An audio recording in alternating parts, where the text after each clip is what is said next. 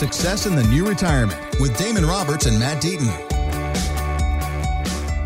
And this is the Success in the New Retirement podcast with Damon Roberts and Matt Deaton. My name is Mark Owens, and it's all powered by Acute Wealth Advisors. All the information, you can find it at successinthenewretirement.com.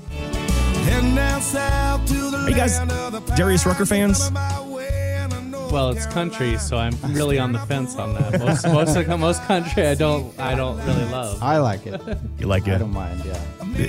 As soon as they introduced Auto-Tune into country, I think that's where I started to question it. The reason Have you watched the documentary on Garth Brooks?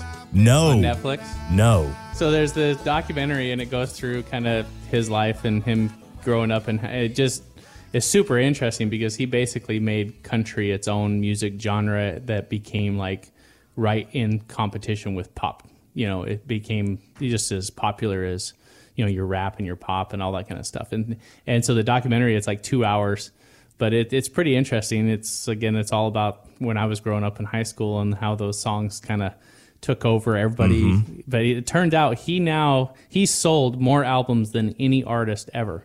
So he's sold more than Michael Jackson, more than, you know, more Madonna or any of those. But pretty fascinating. People would enjoy that if they're looking for something to do on the weekend, I'm sure. The success that he has, I saw an interview with Garth Brooks once, and he said, listen, I'm so rich that my grandkids are now set for life.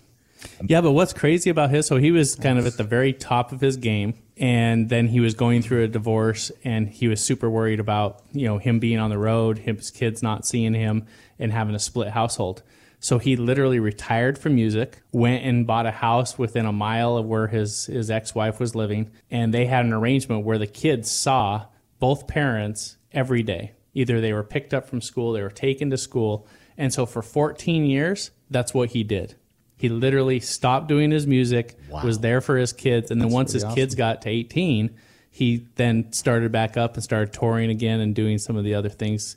And so really, it's like it's kind of fascinating that he would make that big of a sacrifice. For 14 years, he'd basically put one of the most successful music careers on the shelf to just be there for his kids. Why does he go and make all us dads look bad?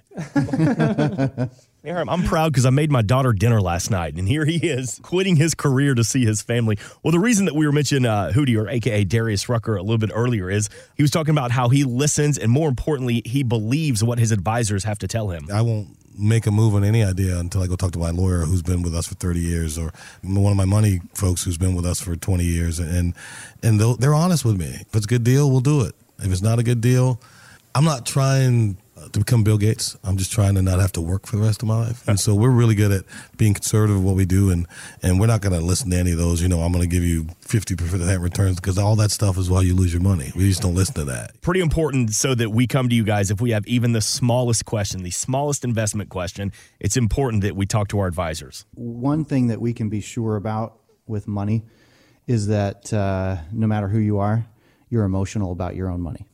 And when we never make good decisions when we're emotional, and whether it's, you know, should I, as we talked about in some of the other segments today, whether I should, you know, jump in because the market's going crazy or jump out because it's dropping like it did last year in February, March, or even just, you know, I had a client of mine who retired at the end of this year. And she sent me an email and she said, you know, I've always leased a car and I've done that. And I'm thinking that I want to take out, you know, X amount of money out of my IRA and maybe just pay off a car instead of lease a car. That was what I was thinking. But then my brother's, you know, friend, you know, at Christmas said, you know, why would you do that? And had his own opinion about leasing. And then she was all confused and just wanted to talk to me about her overall plan and how a lease payment versus taking money out, what would be the tax consequences? Is that worth it for no debt, you know, leasing? And so we had this conversation about her situation because the friend of the brother-in-law, right, is younger, has his situation, and leasing might be the best thing for him. But for her, you know, probably not. And then she had some fears and some emotions about cars that break down and, you know, And so I was able to talk through it because I'm not emotional about her retirement. I'm not emotional about, you know, her finances. And so, and I can take a step back and we can look at her overall plan. How much is her income going to be now that she's retired?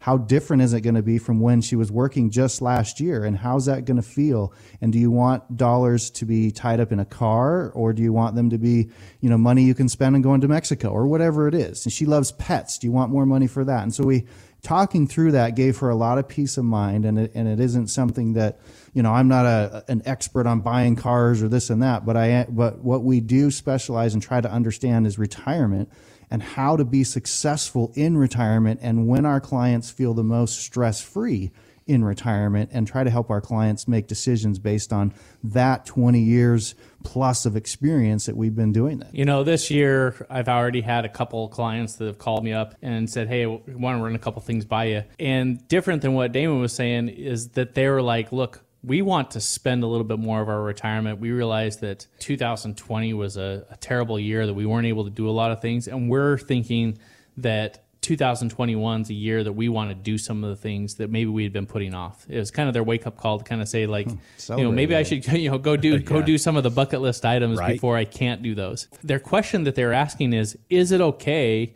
if we go spend this extra $10,000 or $20,000?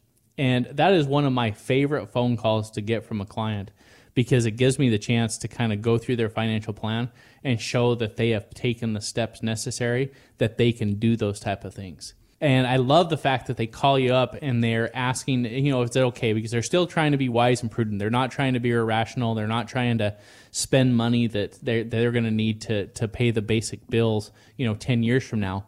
They're trying to be responsible, but they also want the kind of that go-ahead, that permission to say, can we kind of splurge here? Can we spend this money? Mm-hmm. And it's so rewarding for Damon and I to be able to have those conversations and be like, yeah, go for it. Let's pull the trigger. You know, send me a postcard, you know, tell me all about it when you get back. And so they're planning some of those things for this year. And so I think whether it's purchasing a bigger purchase, whether it's, you know, spending or splurging on a vacation, whether it's, you know, paying off debt, there are questions that should be asked to a financial advisor to make sure that you're doing it the best way that's not going to cause you to pay more in taxes or pay more in Medicare or pay more tax on your Social Security.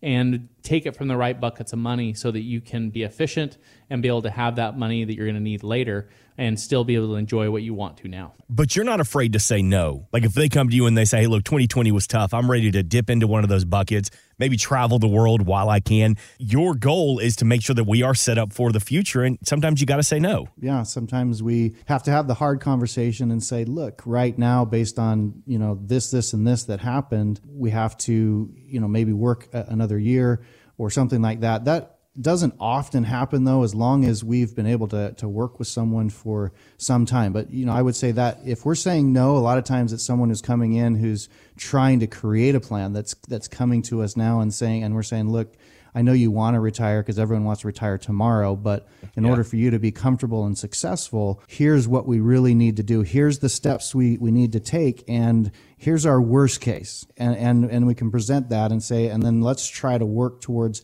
a better case, knowing that neither Matt or I can control the returns in the markets or when COVID happens or any of these things. But let's look at the worst case. And then if it gets better, we can just retire sooner, or we have more money in retirement.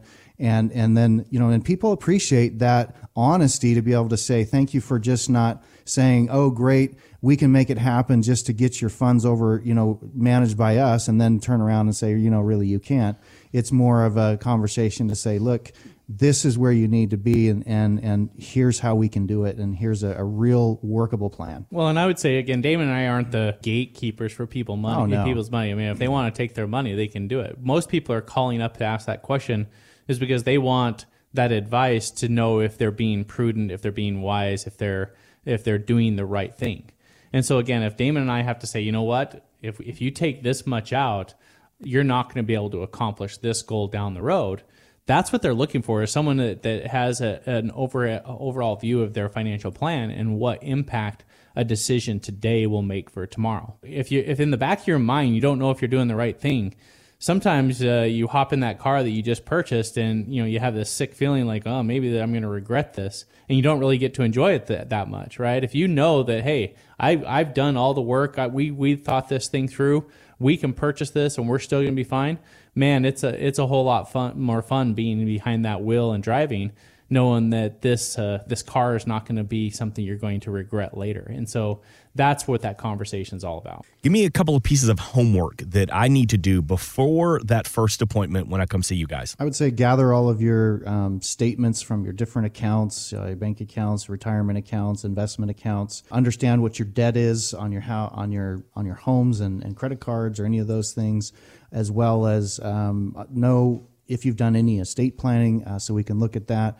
You can go on the Social Security website and get an understanding of what your benefits will look like for you and your partner. You know, what your budget is, right? Yeah. I mean, again, at the end of the day, it really is super simple, right? It's what are you spending? What are you going to need to spend? And what are the assets that you have or the resources that we're going to have in the future to help you cover that spending? That's what we need to know, right? So, you know, if you're spending X amount of dollars, okay, that's fine. As long as we understand what your Social Security benefits, your pension, your other assets are, we can help you kind of say, yeah, that's a sustainable plan. Let's build that. Let's make these adjustments. Let's make these corrections, and you'll be good to go. And so it's not terribly complicated, but you do have to have all those pieces of information, because if you have no idea what you spend on a monthly basis, it sure is hard to build a financial plan that's going to be successful without that piece of information. And there's a lot of people that have done well that don't really have a budget, and that word freaks them out. So, but don't freak out about it. It's a way to free you to understand that we're going to have enough money to spend in retirement so that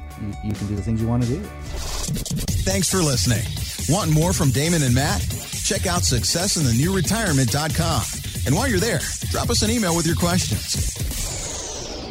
Investment advisory services offered through Acute Investment Advisory, LLC, a registered investment advisor. Insurance and annuities offered through its affiliated company, Acute Wealth Advisors, LLC. Tax and or legal advice is not offered by either company or their affiliated companies. Consult with your tax and legal professionals for guidance on tax or legal matters. The information presented should not be viewed as personalized investment advice. All expressions of opinion are subject to change. We are not affiliated with nor endorsed by the Social Security Administration or any other government agency.